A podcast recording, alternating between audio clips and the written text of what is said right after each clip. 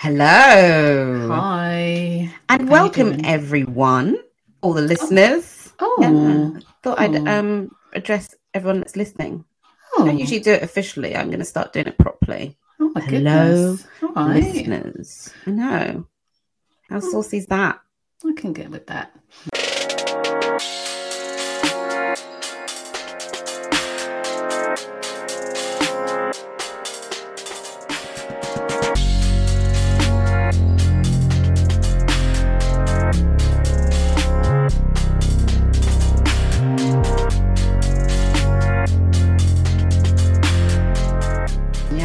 Yeah. Yeah, so hi listeners and hi Sarita. Hi. How are you doing this week? I'm good, thank you. Um, very busy week it has been. Um, I'm not going to lie. Uh, just running on adrenaline at the moment, just because it's so busy. What about you? Similar.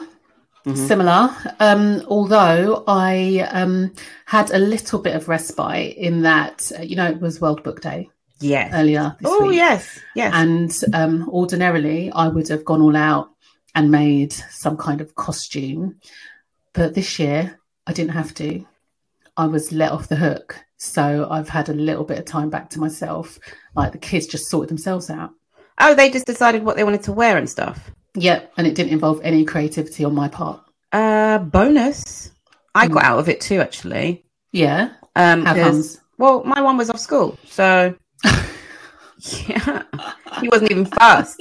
But then I did notice that not all schools, or not many, or as many schools, were doing it this year. I think his school Mm. weren't doing it because it was just like you know, it's that added expense. We've just got out of COVID. I think they're recognizing that you know these things can be really expensive, and Yeah. if you don't have the best bestest costume then it's kind of letting other kids well it's letting kids down really they don't want to feel like um not a part of it Mm. um, yeah it was just like a normal day but my my little one was home from school ill anyway so kind of got out of it oh man. but that's fine he wasn't Every even like fussed about it he didn't even mention it i think usually it's me going all out like yeah let's buy that and let's make it look amazing and here's the book reference and take pictures Mm. And Kim, people are dying, Kim.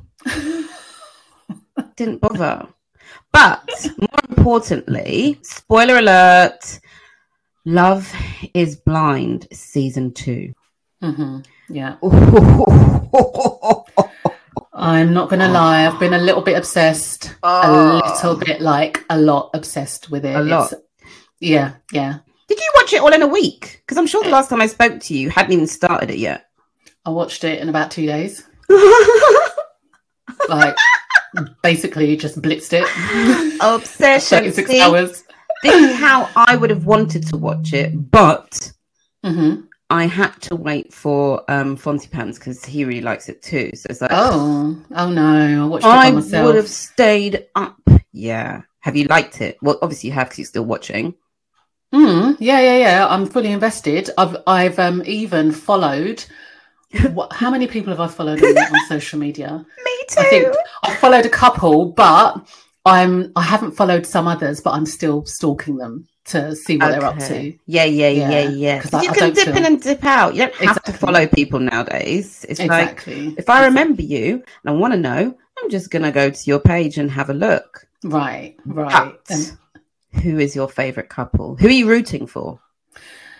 So, right, you said spoiler alert. We're gonna are we are we gonna just Yeah, t- talk about it in I'll its even- entirety? Yeah, Right, yeah, yeah. Because then I can even in the comments, I'm so slick like that. I'll even say if you want to completely get not even take notice of the Oh, spoilers. listen They from can this listen. point. Yes, Yes, yes, yes, yes. Yeah. Mm. Okay, right. So, favorite couple, controversial, but I was really, really rooting for Shayne Mm. and Natalie up Oh. until Shayne had like his little breakdown at the um. Well, whatever happened before the wedding, and Shayne went nuts and just ruined it. Um, uh, they were my favorite couple, and I still a part of me Mm. really does want them to get back together still. Back together. Oh, well, you is never know. They might. Well, they might be together now because this was filmed last year, wasn't it? It's like, well, Yeah, I want to say about 10, 9 months ago.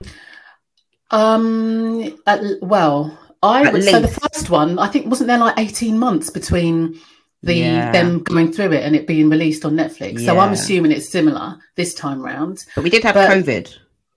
We did have COVID. Um. But yeah, I don't know. But I I'm I don't think they're together. Hmm. Um. And I would have, if not for them. I would have had Iyanna and Jarrette as my favourite couple, but then Jarrette went and spoiled Oh. it by being all weird and making Iyanna his second choice when he really should have gone for her in the first Oh. place. Yeah. Yeah, I didn't understand that whole picking Mallory first thing. It's like, well, what were you So bonding random. over? The fact that she likes sports and It was so weird. going out. It was so weird. But you know what? I'm probably the only one. But um Mallory and Salvador. Salvador was so cute with his little Nah. ukulele. no. And everyone's No. like, yeah, but who was the girl that went around the house crying and all that? And I was like, do you know what? That's not his fault. Let's not blame Mm. him. He already said that they weren't a couple, and this girl turned up probably because he played her a song and thought they were together. And she just took it mm. way too seriously. And why is she going to the siblings' house? Why is she turning up at the sister's house? Listen, we're going to find out all about that. I know. I, I, I don't even care. I don't even care about Sal's ex because we need to address the fact that every second the guy was bringing out ukulele and trying to do sing song. It Like, what was that about? No, it cute. Serenading. It was cringe. It's, it was cringe. romantic. No, I don't know why she was crying. Like there was nothing. I would have cried. There was nothing sad. Sad. There was nothing emotional about it. I mean, the only emotion that I felt when he was bringing out his ukulele was extreme annoyance. I liked it. I thought it was sweet. I Nah. anyone out there, if you want to serenade me outside my window, Mm-mm. I would probably cry. I would love it. But if Yeah. you're this passionate about um, Sal and his ukulele, yeah. where is the emotion and the oomph for I know what you're going to say. I know. Listen, Um, you, you comparing- about worst couples. You haven't asked who I absolutely detested as a couple, and that was Shake and Deepti. Like that, that should never have started, never have gone anywhere. Deepti did the right thing and chose herself. Yes, girl, we're with Thank- you. International Women's Day and all of that. Yeah, love it. Yeah. Shake is the most misogynistic, egotistical Ooh, see. guy, colorist. Let's let's add Ooh. that in there. Oh, I I've ever that. known in my whole entire bit. life. Oh, wow. Why colorist? Why do you think he's colorist? Well, he um, has this thing against brown women. Oh, that. Well, he was just saying it was a. But no, hold on. She Yeah. was exactly the same. Both of them Yeah, had but only she- dated blondes. But she then was willing to be open to the idea of dating an Indian guy. She was pushing it more so than him. He only did it because he had no other choice, and I think he wanted to be on telly. Like, You let's be real. Yeah, hundred percent. As soon as he saw her, he, he did not like what he saw. He had no Mm. intention of pursuing a relationship with that woman. Yeah, because what did he say? She reminded him of her, his aunt. his auntie. Come on, That's now. disrespect because she is stunning. And gorgeous and I was- heart. yes, I was shouting at the screen for the entire time, like, oh, please, I feel so bad. Stop talking bad about her and actually be honest. And you don't need to be with him. But Mm. I am glad that the mum spoke up. She said some golden quote, something about um something. If she doesn't was it? deserve. yeah, Yeah, his mum. Oh, Something about I if- at the end. I can't remember, but basically was saying she deserves more. Mhm. Of course she, does. deserves more. Of course she does. Someone who's going to choose her, love her for who she is, Yeah. and she'll find that because she is, as Yes, you say, she is. gorgeous. She's She's a lovely. beautiful person. Um, Christian Shaina. God fearing Shaina. God. This is the see. This is the thing with some people with choosing their religion or mentioning their religion. It's Mm. religion matters this time. Mm. However, um, I'm going to excuse it. Then she blatantly uses that as an excuse, and it's like, can you just be honest? You strung him along. What was his name? Kyle. Strung Mm. Kyle along for the Mhm. longest. Even took him to see her parents when she knew. She knew. How very dare you, Shaina? And then trying to like get between um Natalie. Shayne and Natalie. Shayne. Do you know who she reminded me of though? And it's it's a bit like oh, who was the one um before Jessica. Jessica? Jessica and Mark. It was just Jessica and Mark. Like phase six, stage two. The evolution of Jessica and Mark. it, what is it? Do you know what? Okay, I think personally, sh- let's be honest. Shaina is a pretty girl. Mm-hmm. Um, She, Probably she's not fun. yeah, she's cool. She'd be fun, like going out. I'd go out with her for cocktails and stuff. Probably really cool. But I bet you she's not used to not getting the men that she wants. Mm, yeah. Because she's a pretty Yeah. face, obviously, she's Yeah. just going to be attractive, and men probably go to her. So that rejection was probably like, "Excuse me, Yeah. Who are you talking to? me? Are you Mhm. mad? Wait till you Mhm. see me." She Mhm. couldn't wait to see them. That's probably why she went with Kyle, so she could get on the island and then meet Shayne. But then it backfired. Then she made Kyle, who's a vegetarian, eat meat. Mm, What? On the night of the night they got to Mexico, he's like, "Oh yeah, I don't eat meat. You know, I I love the animals." And then um, she was like, uh, "Real man eat meat, eat bread," and he d- he didn't eat bread either. So Okay. he for her ate meat, ate bread, and then she went home like an hour later, like just in Mexico, went back to America. No, I didn't. I missed that bit. I probably went to the loo or something. She made. Why are you doing this? What's his name? Mm. Kyle. Kyle. Come on. Kyle. Error. Yeah, Yeah. no. But yeah, this series has been juicy. I have loved it. So Oh, juicy. Yana. Oh, she's Yana. so cute. I just want to fold She her up and put her in my better. pocket. Oh, she's the bestest of the bestest. Jarrette better treat her good. He Mate. really better. Mate, if anyone on the internet is going to see or hear him do anything bad to her, mate, pitchforks. Because we all Mm. love her. She's already in Everyone. my pocket because she's Oh. so cute. Mm. Ugh, he just best treat her. I didn't like the whole thing. I don't know if they like make them do certain things, but you know, she's Mm. like a homebody. She wanted to stay home and read, and he was like out with his mates, like, Mm. yeah, yeah, yeah, shut, shut, shut. it's like, I mean, you can still go out, but that was kind of the time for you lot to get to know your um fiance. Exactly. Exactly. It was like two weeks. Yeah. Two weeks of time together. Yeah. Like, so I don't know if they set that up for the program. I mean, it's good for entertainment's sake. Well, guess. we're going to find out during this Ah, reunion. We're going to Cannot find out. wait. We're gonna have to. Yeah, I cannot wait. I can't. Ah. Ah. Is that everyone? Did we discuss Natalie, Shayne, and his Oh, Nick and Ah. Danielle. Nick and Dan- Nick Oh, and Danielle. she's got really wide eyes. She- not really like this. It's just because she's got really big, pretty eyes. So that's, I think, it's like a baby deer. You know, Yeah, deers have really yeah. pretty Bambi. Yeah. She's got Bambi Yeah, eyes. She does her. remind of Bambi. Yeah, Nick and Danielle. What did you think of that union? I mean, do you know what is weird? Not weird. I was, I am rooting for both of them. I Mhm. think they both have good hearts, but I think they're going to have to definitely do some work personally on themselves to get to know Mm. themselves. So they're not bringing triggers and trauma into this relationship because Mm. it's kind of how it started her being insecure and being like someone cheated on me before so she's insecure Yeah. in this relationship Yeah.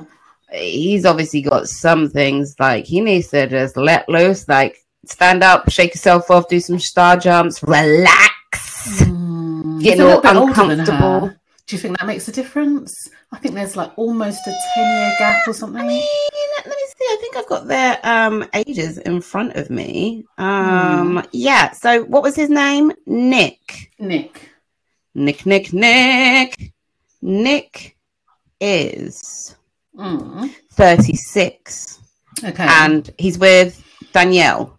hmm So, Nick Thompson, age thirty-six, VP of Product Marketing. Mm, quite a cool job. Um, and Danielle um, Ruhl, she's twenty-nine, Associate Okay. Director of Marketing. Oh, they both do marketing. That's cute. That's cute. So to bond over. 36. I mean, eh, that's not really He's not old 29. by any means, No. but it's it's another maybe another a different life stage Yeah. potentially. She's still wanting I to go out, have fun, just Yeah. be goofy. Yeah. And he didn't want to seem to want to do that.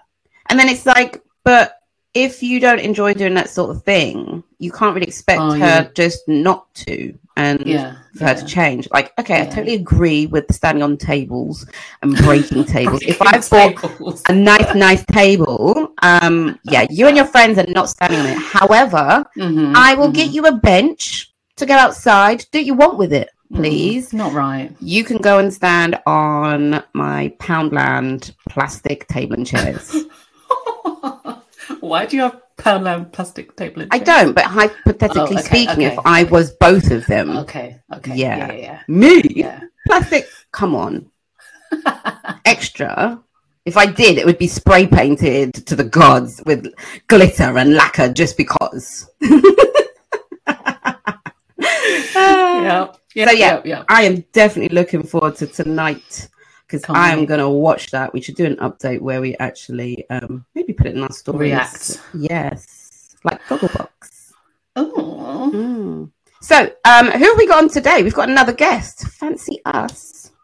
We do have another guest. So Mm-hmm. we have Joanna Rossi coming on to talk to us. And Joanna, oh, I love Joanna. I've known her for a good few years Mhm. um, through Instagram. We met through Instagram. Oh, nice. And I was I was actually on her podcast years ago, Mhm. um, and she's always been about supporting women, coaching women. Like, Amazing. That's that's her focus and passion, and she has um, a new.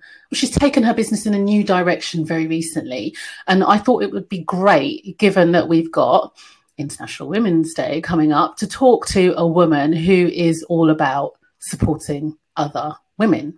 Fantastic. And that's why we've got Joanna joining us. So right. Shall I let her in? I think so. Okay, she's coming in. You're listening to the Women Who Rebrand podcast, honest and humorous conversations all about the natural and individual transitional phases people experience to grow, start over, or rebrand to become their most authentic selves. Hosted by former mummy bloggers Sarita Fontaine and Chioma Ololei, and guest featuring professional rebranders. You can find us on Instagram at Women Rebranded.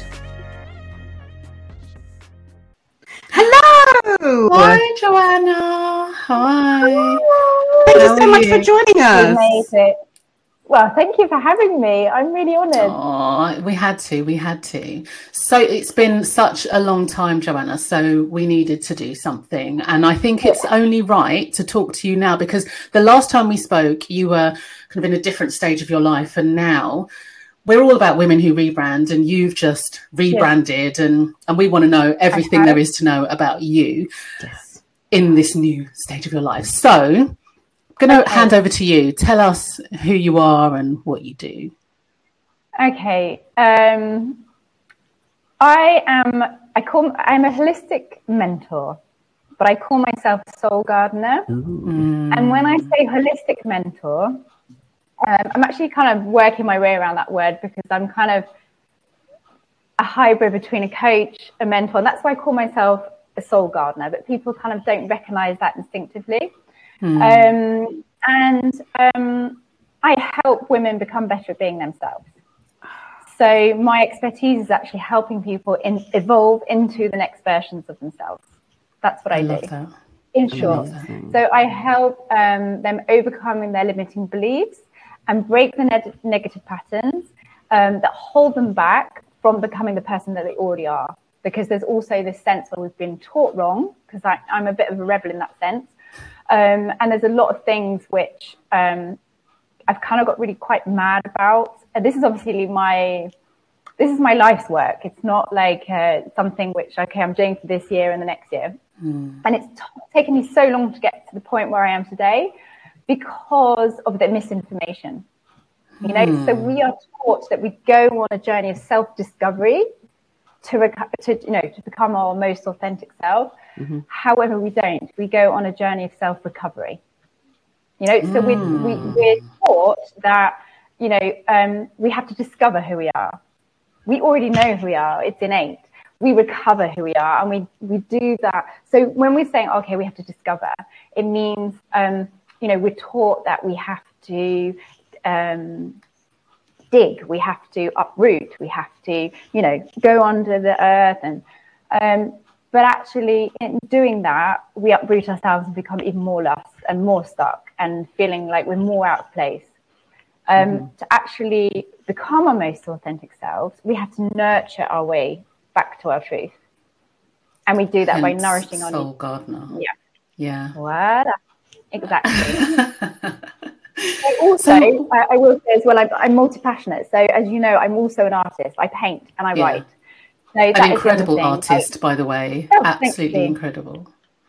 thank you. But um, that is the other thing where, you know, often we're taught that we, we should focus on one thing or being one person when actually, um, you know, we end up feeling so unfulfilled because we leave so many important versions of ourselves behind when actually if we gather all our women you know, that's when we go into recovery. That's when we heal and we can become whole again. Mm. So is it in a way kind of unlearning? So obviously you are who you are, but then your experience can, can affect things or, you know, encounters yeah, well, people. Yeah, well, you're saying the right thing about experience because our fulfillment actually um, we kind of can measure our fulfillment in life by ex- our experience of life. And our mm-hmm. experience of life is um, felt by our emotions. So um, I actually um, teach and I mentor like the people I work with um, through taking emotionally led action. You know, right. so we're really breaking that thing of goal setting and planning, and you know, because we go through so much adversity Mm. I mean, if I said to you, be really honest about your life now, and I said to see, you know, be really honest about all the stuff that's going on in your life, we'd all just be like, you know? Um, and there can always be something that's burying us. There's always things, like, mm. look at the world how it is now, you know? But um, mm. so we could all stay small. We could all, um, you know, in this constant state of not feeling enough and not getting anywhere and never really understanding who we are and why we're here and always holding ourselves back um, because there's always so much adversity. It's like the weather. Um, and it's really hard because so many people who, um, you know, class themselves as spiritual workers or light workers, um, you know, it's all taught about joy. That's basically like equipping yourself for only sunny days. Yeah. You know, we, we don't, uh, we have seasons. We're seasons of life. We're cyclic beings. Uh, we go through our monthly cycles. And if we're only equipping ourselves spiritually, emotionally, physically to be okay on sunny days, we're not going to get anywhere. You know, so this yeah, isn't about like, you know, this is about like the dark stuff. I call myself actually more of a dark worker because I'm working with the, mm. the, soil, the compost, you know, and we use mm. um, all our experience. Again, it's this word experience um, and all the emotions that we've had through our experiences to feed um, our our needs and then our needs become who we are they become they are our purpose so we come back to ourselves by fulfilling our needs and our needs are so mm. unique because they make us who we are you know your set of needs is going to be different from my set of needs and c set of mm. needs are going to be different from yours. But that's make that makes us who we are. Today i need to mm. um, create this. You know and what people don't understand well creativity is a need. And that's why as artists or you know i believe we're all creatives whatever it is we're doing we struggle with it because we're taught to not meet our needs.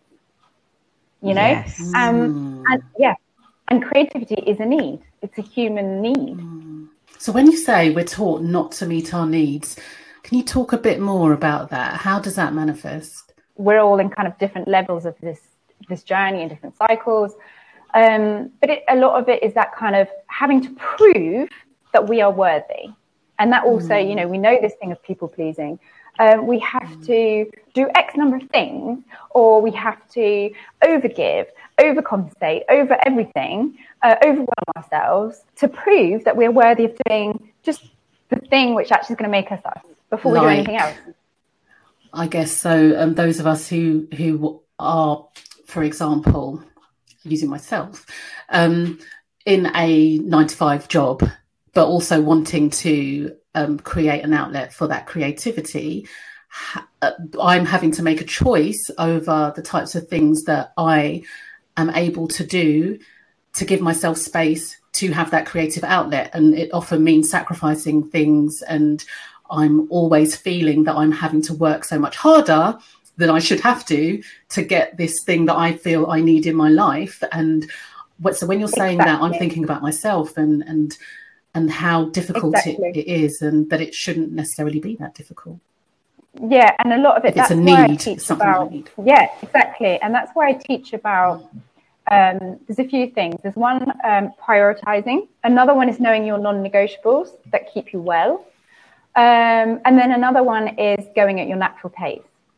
And because often we, because we have this innate feeling of who we are and who we can be and how we can serve the world, we see it all. We, we feel it all more, more like, and we want to rush towards that person. It's like I want to be that person. I want to make the difference, and we get frustrated that we're not doing enough you know, we're not getting there quick enough. Mm. And actually, and it's certainly what I've learned over the last year, um, is not about putting more on our plates. It's actually what, nurturing what we already have. Because often when we're in this kind of with this kind of creative person, especially if multi-passionate, we like throw the seeds out. We plant so many things. You know, we're constantly cultivating, kind of overwhelming ourselves in a sense, and we still end up feeling like we haven't done enough, or we're not enough, or we're not getting anywhere. Um, mm. And if we just kind of like slow it all down, okay, it's okay, I have time, and then we nurture what is already there, life becomes so much more fulfilling and meaningful because we're taking the time and you mm. actually build this kind of trust between, like between you and yourself, like within yourself, that you are worthy of nurturing, and you begin to see um, hope emerging and we sense that through our emotions because we're feeling more nurtured because we know we're taking time on ourselves. We're giving ourselves that time. So it, it's obviously and you said um, you you call yourself a multi-passionate. Did i hear that? Mm. so this is a clear yeah. passion for you. And um, mm. I, i'm just really interested to understand where it came from. Like where did you get this calling? When did this calling start that you wanted to help women especially identify yeah. their needs and, and be able to create time to work on them?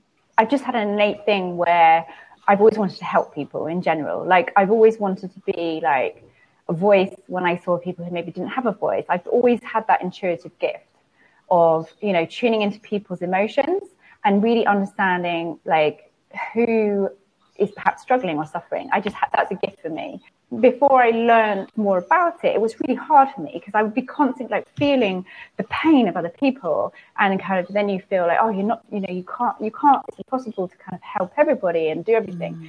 That was just something kind of innate, and then um, I'm not really sure. Like you go through different awakenings. That's a whole other podcast, probably. For me, a spiritual awakening is when something happens often an emotional charge, maybe in the form of trauma or you know something big happen, a life event, something going around you. But basically, it's a kind of in gardening terms, the soil is fertile. It's fertile for growth. Okay, so looking in terms of self growth. So often the women I work with, they've had a trauma, you know, so it's very delicate. However, that gives them a lot of experience that they can then turn into something good. You know, they're turning the mm. dark to the light. So I went through many different things in my life, and it doesn't happen all at once. That's the really important thing to, you know, we don't. Some people, yeah, okay, they have this clarity.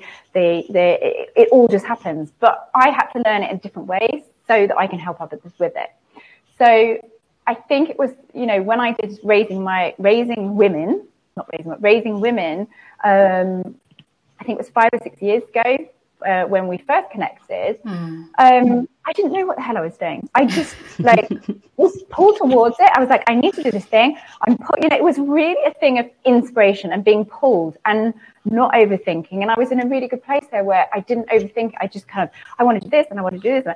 It wasn't financially fruitful in any way. However, it had an impact, you know, on the people who were involved in it in a positive way and on myself. Because it kind of all happened like that, I wasn't ready for it and I wasn't um, aware of my value. I didn't have my own self worth there.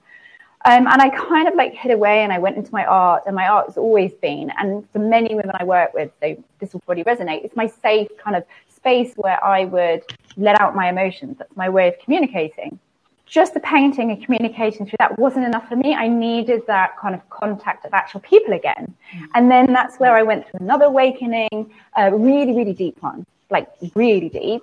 And then, um, you know, and I've come back to it. And th- over the last couple of years, I've been through so much on a personal level that has really fed all this kind of big change. It's been going on for a long time.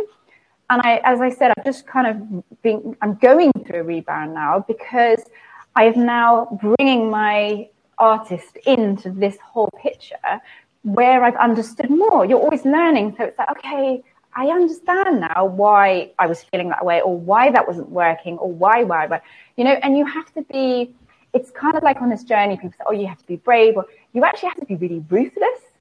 You know, you have to be like, you know, I got that wrong. Okay, you know, I need to move on because often actually for me, like people find it quite painful telling the truth.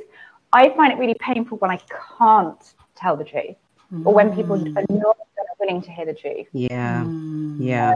I'm very and similar. I find it very hard. Yes, I'm not really it's it's a gradual thing to come to this point where, you know, and, and I think you always as a healer, you you heal the women who are like you, don't you? Because you're you're learning from them as much as they're learning from you. I think it's definitely important to acknowledge and recognize trauma and pain because, as you said, a lot of um, coaches and mentors are like, "Think positive, yay, everyone, mm. put a smile on today," and it's almost like, well, you kind of have to do the work before you do that. Otherwise, you're just putting on a plaster. One day that mm. plaster's going to fall off, and you're not going to have the tools mm. to equip with that pain because all you've done is just put a smiley face on it. So it's mm. refreshing to hear someone actually, yeah, again, acknowledge that you have to go through the rubbish to get through to the other side. Mm. Otherwise, it's just mm. going to come back to you. Those things are always going to be lurking.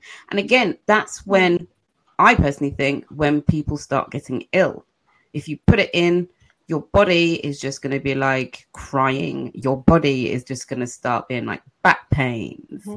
undiagnosed mm-hmm. weird things. Like um, for me, um, I've got IBS and it was all in my mm-hmm. stomach and just got worse and worse until it's like, actually, I need to deal with what's going on. And I think, mm-hmm. like you said, sometimes it gets to a point where you're actually forced to do it, whether you like it or not. And I guess that comes out in like um, depression or a mental mm-hmm. breakdown, midlife crisis. Mm-hmm.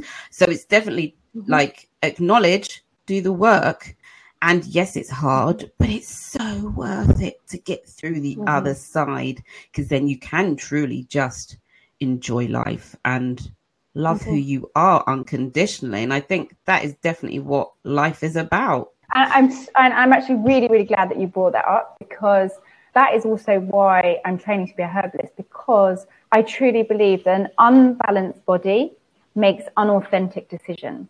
Okay, uh, so yes. that's why we're always bringing, trying to bring the body back to ease. We could, I literally could talk about this for hours. However, I know we don't have hours, but the like most, yeah. But this is like I went through um, a chronic illness. I have Crohn's. Um, oh, okay. And I will always say that the soul, the soul, because when I talk about yourself, the self for me is the soul. Yeah. So, like, be really clear about that for a start as well. So, uh, for me, self care is soul care and the soul will bring you to your knees if you're not listening and that's why you know mm. you can know a true uh, kind of mentor or whatever uh, if they talk about pain if they're not talking about pain or they're not talking about negativity because at the end of the day your pain and your i don't class emotions as negative and positive because every emotion mm. serves a purpose and your emotions Definitely. are yeah. your guide system okay so um, mm. if you are going to kind of class it as a negative emotion that's going to serve you more than joy. So, for example, anxiety will actually serve you more than your joy. And we all hate anxiety. We hate experiencing anxiety. Um, but it's going to bring you further to your truth than joy you know Definitely. and and we're so kind of you know okay now there's a lot there's a lot more um, you know uh, open discussions about this and and people really helping um, but it is something where I struggled for many years where it was kind of like um, you know I struggled to identify myself as a healer because everyone around me was like the joy the joy the joy and I was like I am not a happy, joyful person, you know? I couldn't identify with the fact. I was like, no, this is not me. I couldn't identify, you know? So, you know, and joy for one person is totally different to joy to another, mm. you know, for another person. Mm. You have to remember mm. that as well. And where we find our joy is the same as success or anything like that. You know, success for one person could be just getting out of bed and being able to make food.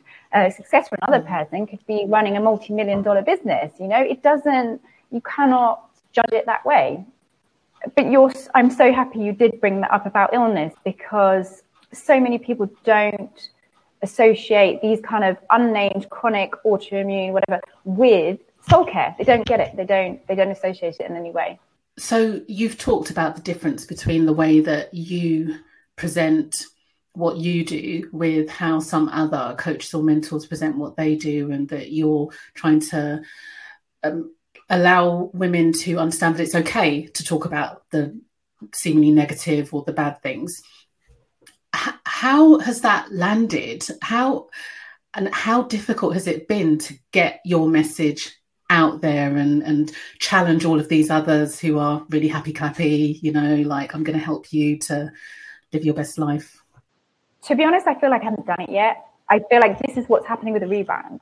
You know, I really feel that now I am like there's a lot of things obviously that's happening behind the scenes behind you know all this kind of like how we connect with social media and everything i've had so much going on in my personal life and now i feel like you know everything is it's holistic it's whole. Our whole life is adding to you know you can't really when you're talking about soul work you cannot separate your personal life and your work and your you know it just doesn't work. It's all kind of in the mix. I've had to go through a lot behind the scenes to get to where i am in front of the scenes. And I feel like the recent events that have happened in my life personally and now kind of like fired me up, as it were, to be like, okay, you know, enough. You know, enough now. Um, and I really feel like, you know, often you just don't use your voice and you you kind of can see things happening and then you're like, oh, you know, I wish I had said that or I wish I'd put that out there because I know perhaps I could have helped someone, you know. So I'm getting to that point where I'm overcoming my own, you know, self doubts and and um, issues around self worth to be able to get to that point where I'm like, well, no, that's actually not how it works, you know. And it's kind of people keep putting it out there, copy. Uh, sorry, I'm speaking French. Um, like copy and paste, copy and paste, copy and paste, you know. And and and it's like, let's see something. Let's change perspective. For me, this mm. journey is not even about mindset because everyone's talking about a change of mindset. It's nothing to do with mindset. Mm. It's to do with perspective perspective. You know, it's taking a step back. That's what spiritual awakening is all about. Stepping outside yourself in terms of certain situations, like if something happens, you're just like, oh, I'm so frustrated that I couldn't speak up, or they're not letting me speak. Mm-hmm. And like you said, in terms of, well, they're not telling the truth, and I can tell the truth. It's just like sometimes mm-hmm. you have to kind of step back and look at the situation without kind of the emotional response and just think about it logically because usually mm. people are kind of just on a defensive and not even thinking about the discussion or thinking about you as an individual they're thinking about themselves and their triggers and their trauma and it has nothing to do with the situation so Mm. Yeah, I've gone lost. I'm, I'm off on a tangent here. No, but I think you have to always, yeah, but you're making a valid point because a lot of this journey is actually about critical thinking. I guide people through this journey with emotions. However, there is so much critical thinking involved because we have mm-hmm. to look mm-hmm. at it logically when we're guiding ourselves forward because we have to be always like, what's our logical next best step? And the other thing is to check in with yourself and be like, you know, when you are in the SHIT storm, is this happening to me or is it happening around me? That's a really good mm. check in, you know, because often we can just feel so attacked and it's like, got mm. something else to deal with and something else to deal with and something else to deal with. And I just can't cope. And it's just, I'm never going to get anywhere. And I'm just always feeling submerged and it's overwhelming and I can't process anything. It's like, really, is this happening to you? Or is this just happening in your energy field? It's like mm. I was saying about the whole thing of um, when things, you know, like just coming back like undealt with energy it just comes back it plays mm-hmm. back and it will replay regardless of like you said if it's about you or around you and i think in mm. terms mm. of stepping outside the situation and analyzing it if nine times out of ten it's not even anything to do with you but then if you remove yourself mm-hmm. from that situation the noise stops mm. and it's so peaceful mm. And then you've got mm. time to truly focus on yourself. And, you know, mm. that at the end of the day, you need to focus on yourself. Otherwise, you're not going to be able to help anyone else. Mm.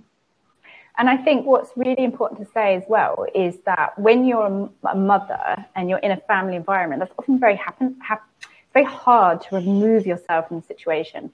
And that's why this kind of work of rooting yourself um, is really important because you can say, you know what?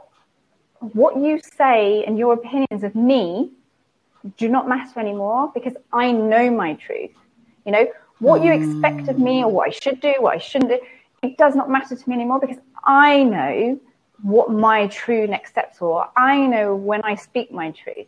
You have to get to that point, mm. and that is a lot yes. of work. You know, for some people, it, you know, it, it, some people it can be six months, some people can be, for me, it's been years to get to the point where I'm like, you know what? Mm.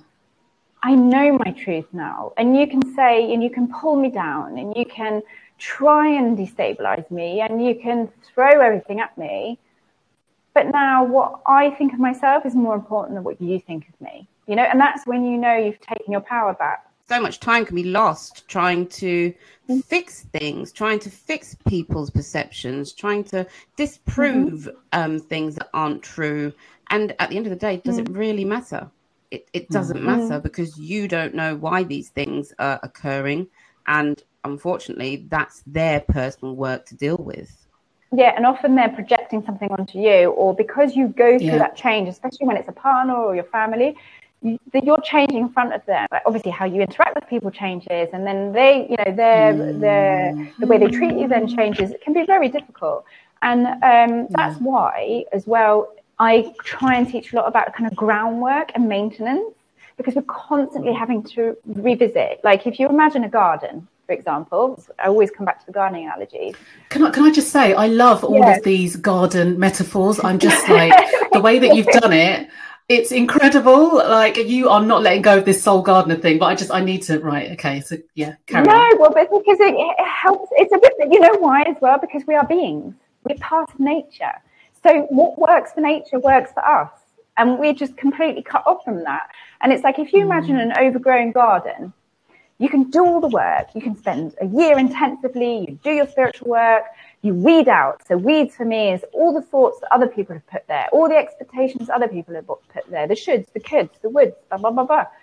Uh, all the labels people put in it. You can weed all that out. You can plant your own seeds.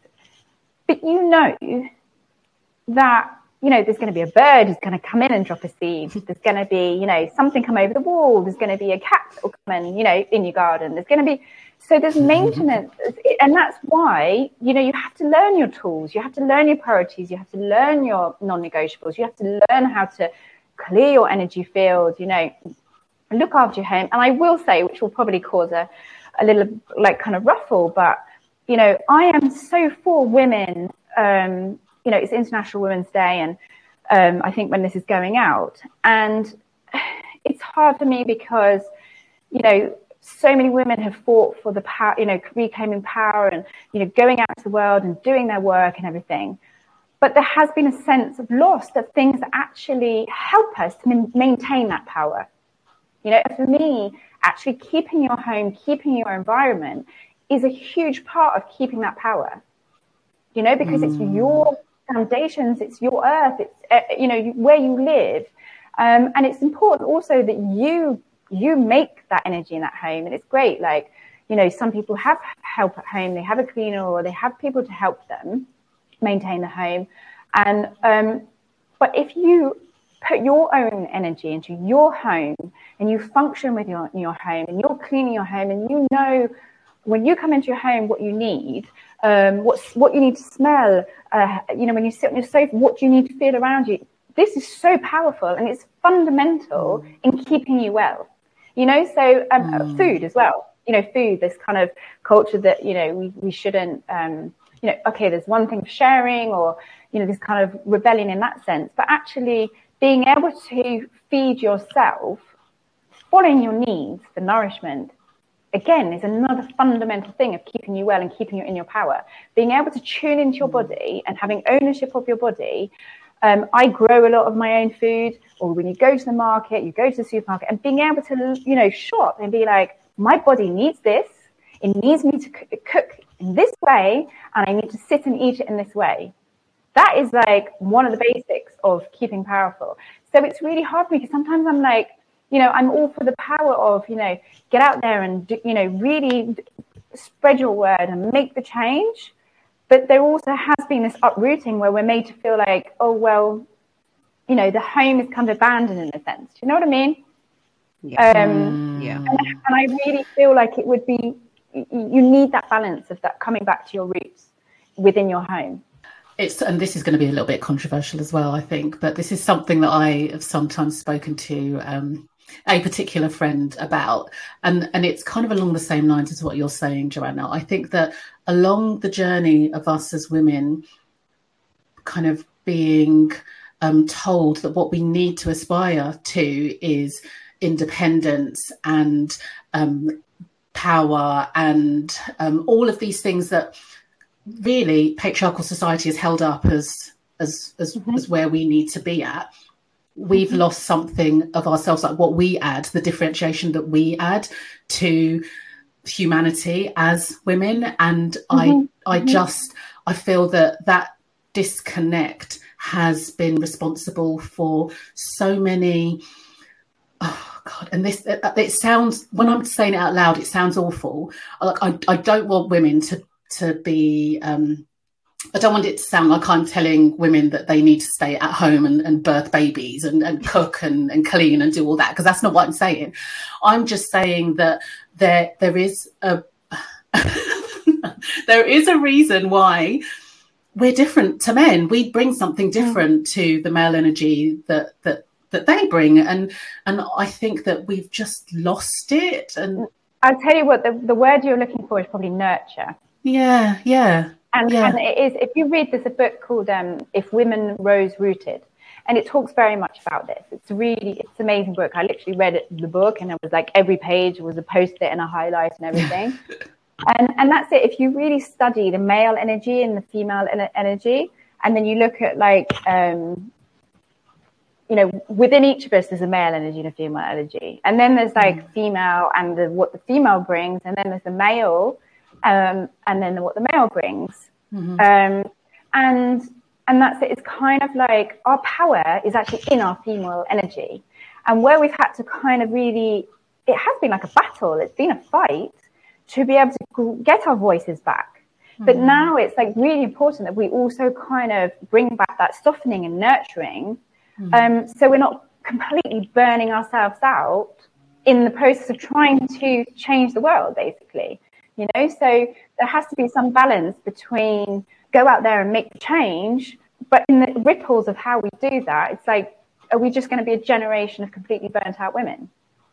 you know mm. and and um, mm. like I, I, in the background i've always i've been writing notes and, and creating um, you know for a book I, I've, I have a few books i'd love to write and um, and this one is called why women won't rest you know and um, it's such a huge I need subject. to read that. Yeah. It's a huge subject uh, you know so um, yeah um, probably another whole podcast episode as well.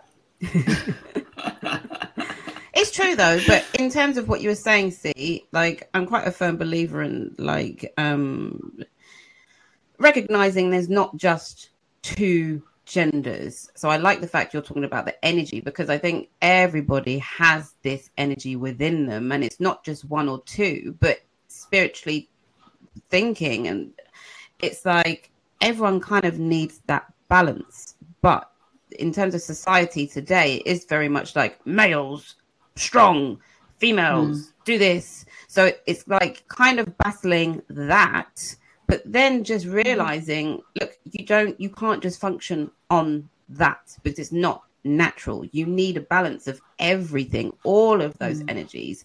And I think a lot of males um, could do a lot better if they did have that balance and have that nurturing side and that softness and weren't forced to think, you know, you have to act a certain way to get ahead in life. I think everyone could just do with that that balance of what that individual needs and yeah, you have to do the work to figure out what you need. But yeah, in terms of the whole um women can stay at home and you know, you don't have to go and do pow pow pow work work work. It's down to the individual. Like I have been fortunate enough to be a stay at home mum for quite a few years. And it's like, oh, I feel a bit weird because I'm not independent and I'm not going out to do work and I haven't got this this nine till five. Um, and I stayed at home because I allowed my partner to flourish because that's what he wanted. And now's my time. But I'm like, I know I'm fortunate, but not everyone can do that. But I am aware, like, you know, we weren't allowed to go out to work. So some people think, well, because we weren't allowed, then we should be. And it's like, just chill. What do you need as a person? You don't need to do these things for anyone else or for any other reason. That's it. Now, this whole conversation is about that, what exactly all that you've just explained. But then that's getting confused with how we keep ourselves well.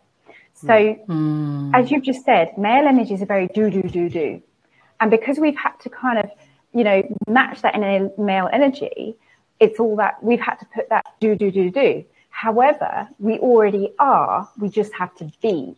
And to be, we have to feel.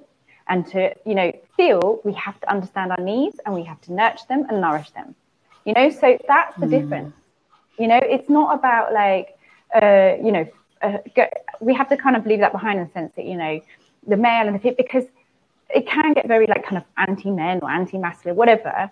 But it's not about that because when you have a man and a woman who who work together, they can create some beautiful things in life. You know, it's not about that. Mm-hmm. Um, it's more mm-hmm. about like us as women and learning to uh, care for ourselves. You know, on a physical, emotional, and spiritual level, and and learning. Okay, we're already enough. who we are and who we're going to be is already inside.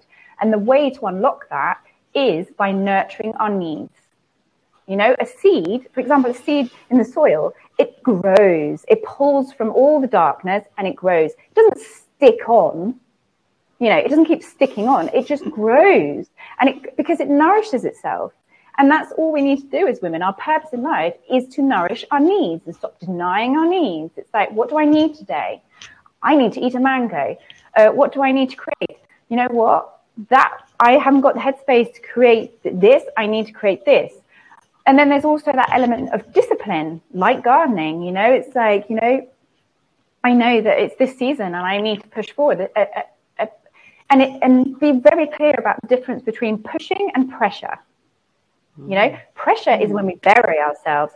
Pushing is like in nature. You've seen the the vegetation that comes up from concrete and everything. Sometimes we need to push. We need to push through that's not the same as pressure where we bury ourselves.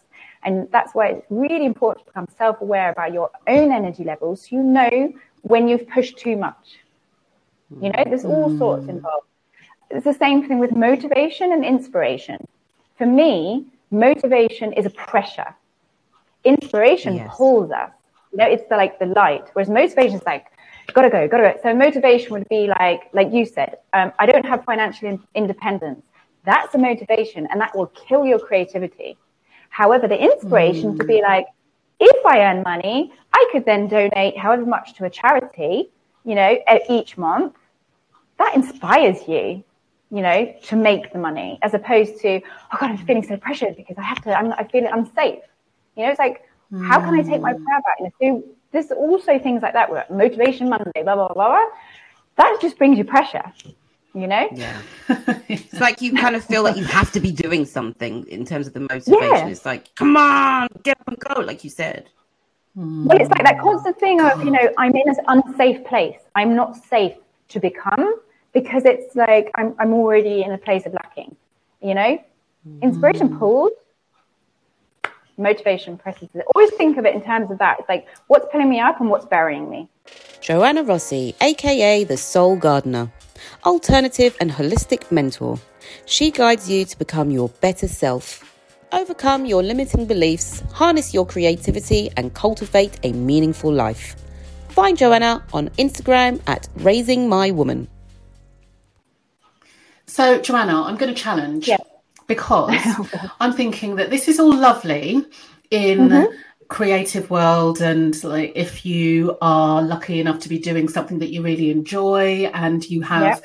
uh, lots of time to devote to it and you can choose whether Mm-hmm. or not you are able to be inspired or, or motivated Mm-hmm. but what if I'm sat at home and I am feeling the pressure because I am doing a job that I hate and I'm not earning enough money and my energy bills are going up and there's like my kids need clothes and and whatnot. There's lots of stuff happening around mm-hmm. me.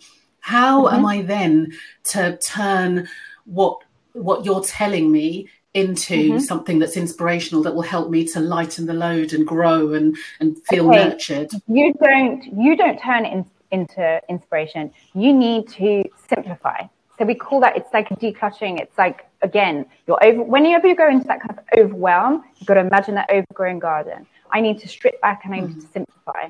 Okay, so you're gonna like anything unnecessary has to go. You have to let go. Okay, like the autumn season.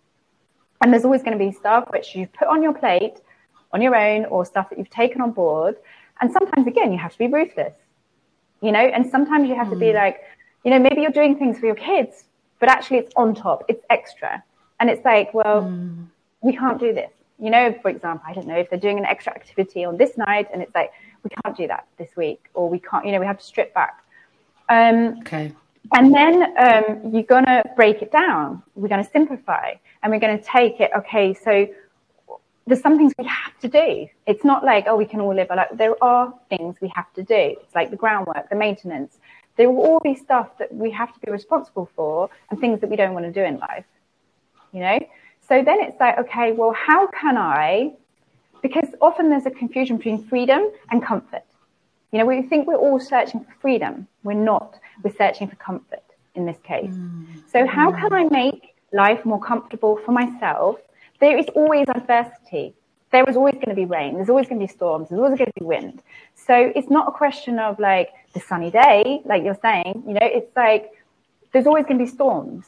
So, how can I help myself in my body? Because all what you're talking about, it's going to be, you're going to feel it in your body. So how can I become back to ease with my body? So how can I, even though I'm hating my job, um, you know, I'm feeling the pressure. The kids always need something. They drive me crazy. They don't listen. You know, I go through, and that's the thing. Like I'm always trying to be honest because I uh, like even now I am going through hell in my personal life, um, but I am so committed to becoming myself now that I, you end up. Um, it's like you flip and then you're like i'm doing these things for myself so for example two years ago i would have never like never um, organized one of my circles in the evening left my kids with my husband and you know gone and done this circle. That just would never have happened because i'd been like they need me no this is not going to happen and there's going to be a problem blah blah blah. I've got to the point now where i'm like i'm leaving. Um, i'll you know i'll see you later or i'll see you in the morning like whatever. You know, you just get to that point where you're like, enough, enough. And and as I say, you get to the point where you're you're so in a place of so much more conviction about what you're doing and the value of what you're doing that you just hmm. and start to do it. But it's not an overnight thing; it's a gradual thing. Yeah. And as I say, we feel that emergence and that hope with subtle changes in our emotions and how we are able to regulate our emotions you know the, the time and space we're able to regulate our emotions back to some kind of ease you know if you get that perspective it's like okay i know i don't like doing this but i'm going to do it but i'm going to do it in a gentle way i'm going to soften with myself because probably what's happening is you're being really horrible to yourself in your head as you're doing all those things you know i hate this job? Why am I doing this job? You know, you're not going to do this, blah, blah, blah, blah. And that is what is exhausting more than anything else. You know, and then you get to the end of the day and you're like, oh, I can't deal with anything else. I can't, I just want to be in a quiet room and everyone leave me alone. You know, and it's just going to be simple things like reconnecting with your breath or just walking a bit slower or, you know, I'm going to put a towel on a radiator and when I come out the shower, I'm just going to wrap myself in a towel. It could be just a little thing that make us feel more comforted. Okay, if you're lost in the woods, what do you want to feel? Do you want to feel the freedom of being out the woods or the comfort of knowing where you are? Do you see what I mean? Do you really want to be free or do you, you want to continue a walk? You just want to have the comfort of knowing I'm in the woods. I know where I am. I know where I'm stepping. That's the difference. So you've got to change this conversation of, I want to be free. I want to be free of this life. I want to be free of this job. I want to be free of this. It's like, no, make it comfortable. Because when we're comfortable, we're at ease. You can be free. You can have all the choices that you want. You're still not at ease sometimes because sometimes you can just get completely overwhelmed and lost in the choice. And that's why it's very difficult for people who are multi-passionate or, you know, neurodivergent, where, where we can see all the choices, you know, and it's like, you just become like a rabbit in the headlights Whereas if you've got that comfort of mm. knowing your truth, knowing what you need, knowing what you want, okay, I now know what's my logical next step. What do I need? Can I nourish that need? You know, all those kind of, it just mm. becomes much more fluid. wow. I'm feeling much more comfortable in this conversation as well, I must say. So you talked about your rebrand um, yes. Well, you've mentioned your rebrand, but um, yes. you haven't necessarily talked about it. So, do you want to tell us a bit about yes. what's um, happening next for you? Yes. So, basically, I've kind of always put like what I'm doing under a brand, you know, like under a name. So, it was like raising women, raising my women. So, I'm keeping still my Instagram at like raising my women. Um, but now I'm claiming my name because I feel like I'm at a place in my life where I really have gathered all my women the different versions of myself. I'm not going to leave any of them behind. And I'm like, you're valid, you're valid, you're valid, and you've all got a place at my table, you know, kind of thing. And it's really weird because until now, I've never been able to get my the domain name, johannarossi.com. And it became available at the same time that I was like ready to do it. It's all timing. Um, so basically, I'm rebranding under my own name for the first time. I really realized that in kind of this notion of creativity being a need, how that fits into everything and how people struggle and why people struggle, why I struggled. Creativity comes in many different forms. And that's basically what I want to do. I want to, I still want to paint, but I want to also help women. I'm in this, I've never been this kind of person who's like, I'm here, I'm going to teach you, I'm going to mentor you. I'm like, I'm in this with you. Like I am daily struggle. I am going through things. I'm never going to say, I've got it all sorted um, and I'll help you. I'm very much like trudging through the mud with you. And I'm like, do you know what? I saw a really good view over there. Take that route. Or this is really SHIT. Take my hand. We'll do it together. Or, you know, I've done that already, you know, a couple of years ago. Try this route. You know, it's very much mm. that is my method. And it's like, if I can't help, I will hold space and I will just encourage you through it. It's not something new. It's very much about recovery. It's, you know, and I really feel my place now where there will be new things, but I feel like I've got to a place where I've recovered so much myself and I'm really um, healed to the point where I'm like, I just want to nurture all this now and stop mm. abandoning myself and stop abandoning mm. my creations and, mm. um, you know, see the value in it and see the value that I can bring to other people because I'm doing a disservice if I don't do that. And I put so much into into this because it's my own journey. And I'm like, if I can help mm. people with what I've learned, that's what I want to do. Yeah. I love yeah. that. I love that. And I can I know many women who have a similar history and, and are living in a similar way who I know will be helped by just thinking about things in a slightly different way based on what you've just said. You have to do your intro. Oh, okay.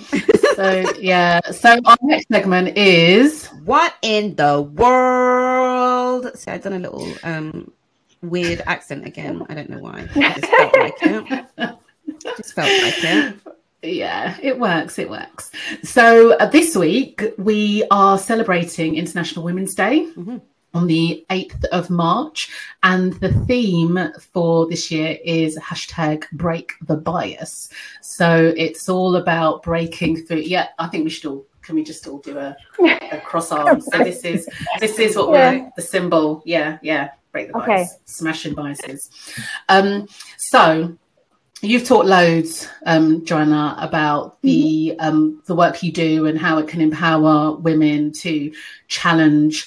Um, I guess barriers that they've either built themselves mm-hmm. or that they've grown up believing. Yeah. Um. So I guess it, it would be really interesting to get from you some ideas around what women can do to help break that bias. Like it's some some really nice, and I think I'm sorry, Sarita, I'm going to mesh two segments together because we have words of advice as well. But I think it makes sense to put these yeah, to put these together. So okay.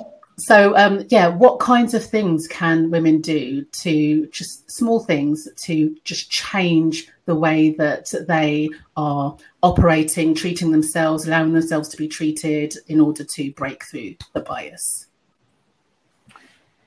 Oh, that's such a loaded question, and I just have a whole bible of things which I could suggest. So it's actually really hard for me just to pick like one thing out. I think um, we've talked about it a lot already. I really think it is that um, because as well, in order to do that work, you have to come to a certain point. Start to nurture that belief of I am enough already, and if you just kind of really take time to pause and see what already is and nurture that, you will see the benefits of it. But I know it's very hard to take that pause, and that's why I'm doing the work I'm doing. Doing the work of self awareness and understanding when you are depleted and when you are um, feeling pressured and kind of changing the way you're talking to yourself internally of like stop telling yourself to you know, stop pressuring yourself on top of already being pressured externally. And it's not always about dropping everything because, as you said, see, like we can't always just drop everything. And that's what we have to be really realistic about, like as mothers and, and, and, um, you know, with our work and responsibilities we have. It's really about like asking yourself just little questions throughout the day of, you know, how am I feeling and how can I make myself feel the way I want to feel? Instead of this feeling if you want to change it. How can i make myself more comfortable? How can i bring myself back into ease? Just on a kind of hour to hour basis. You know when you, you know instinctively your body when you are feeling like agitated and you're just ah if you're feeling like that pressure it's like how can i make myself feel more comfortable in this moment? It could be just simple as changing the seat you're sitting in. It could be putting a jumper on because you're feeling a bit cold. You know, it's just that gentle little Uh, gestures of nurture that it's like, oh, I'm caring about myself a bit more than I would. I'm not just like bulldozing through my day like a locomotive. It's like, you know, I'm going to actually spend time with myself and be present with myself and just be a bit nicer to her. You know, it just starts there with just that, like, you know, I can see you. You can't expect anyone to know your needs or treat you the way that you deserve to be treated if you don't know what your needs are. You know, if you don't know what it feels like to be kind, or you cannot expect anyone else to do that for you. You know, and especially like in a marriage, like if you don't know your needs, how the hell can your partner know what you need? Um, if you're not talking nicely to yourself, you know, how do you make boundaries of how other people are allowed to talk to you? You know, it's like if you're t- being horrible to yourself in your head, you're going to allow other people to be horrible to you. And that's just going to reinforce everything else. So it's like, try and interrupt yourself, try and take that pause. And it's a practice. That's why we call it spiritual practice. Walking is one of the most amazing things. I hike every day. I'm so lucky I had this hunting dog sent to me from, you know, the other side. And he's walked me home. He continues to walk me home every day. You need to move, move that energy, just as simple as walking. Walk the energy out, undo that knot in your stomach, um, let the old stagnant energy go. Um, and this is, you know, some people say, oh, it's all woo woo. It's not. We're, we're beings, we're part of nature, and we need these things. We need, you know, we're not robots. Women Who Rebrand was brought to you by Sarita Fontaine and Chioma Olaleye. If you like what you've heard and you want to hear us again, don't forget to subscribe or follow wherever you usually catch your podcasts. We're available on all streaming platforms, including Google Podcasts, Spotify, and Breaker. Oh, thank you so much. We'll definitely have to have you back to talk Thank more you. in depth. Take care. Have a fantastic Bye. evening. Bye. Take care, everyone. Bye. Bye.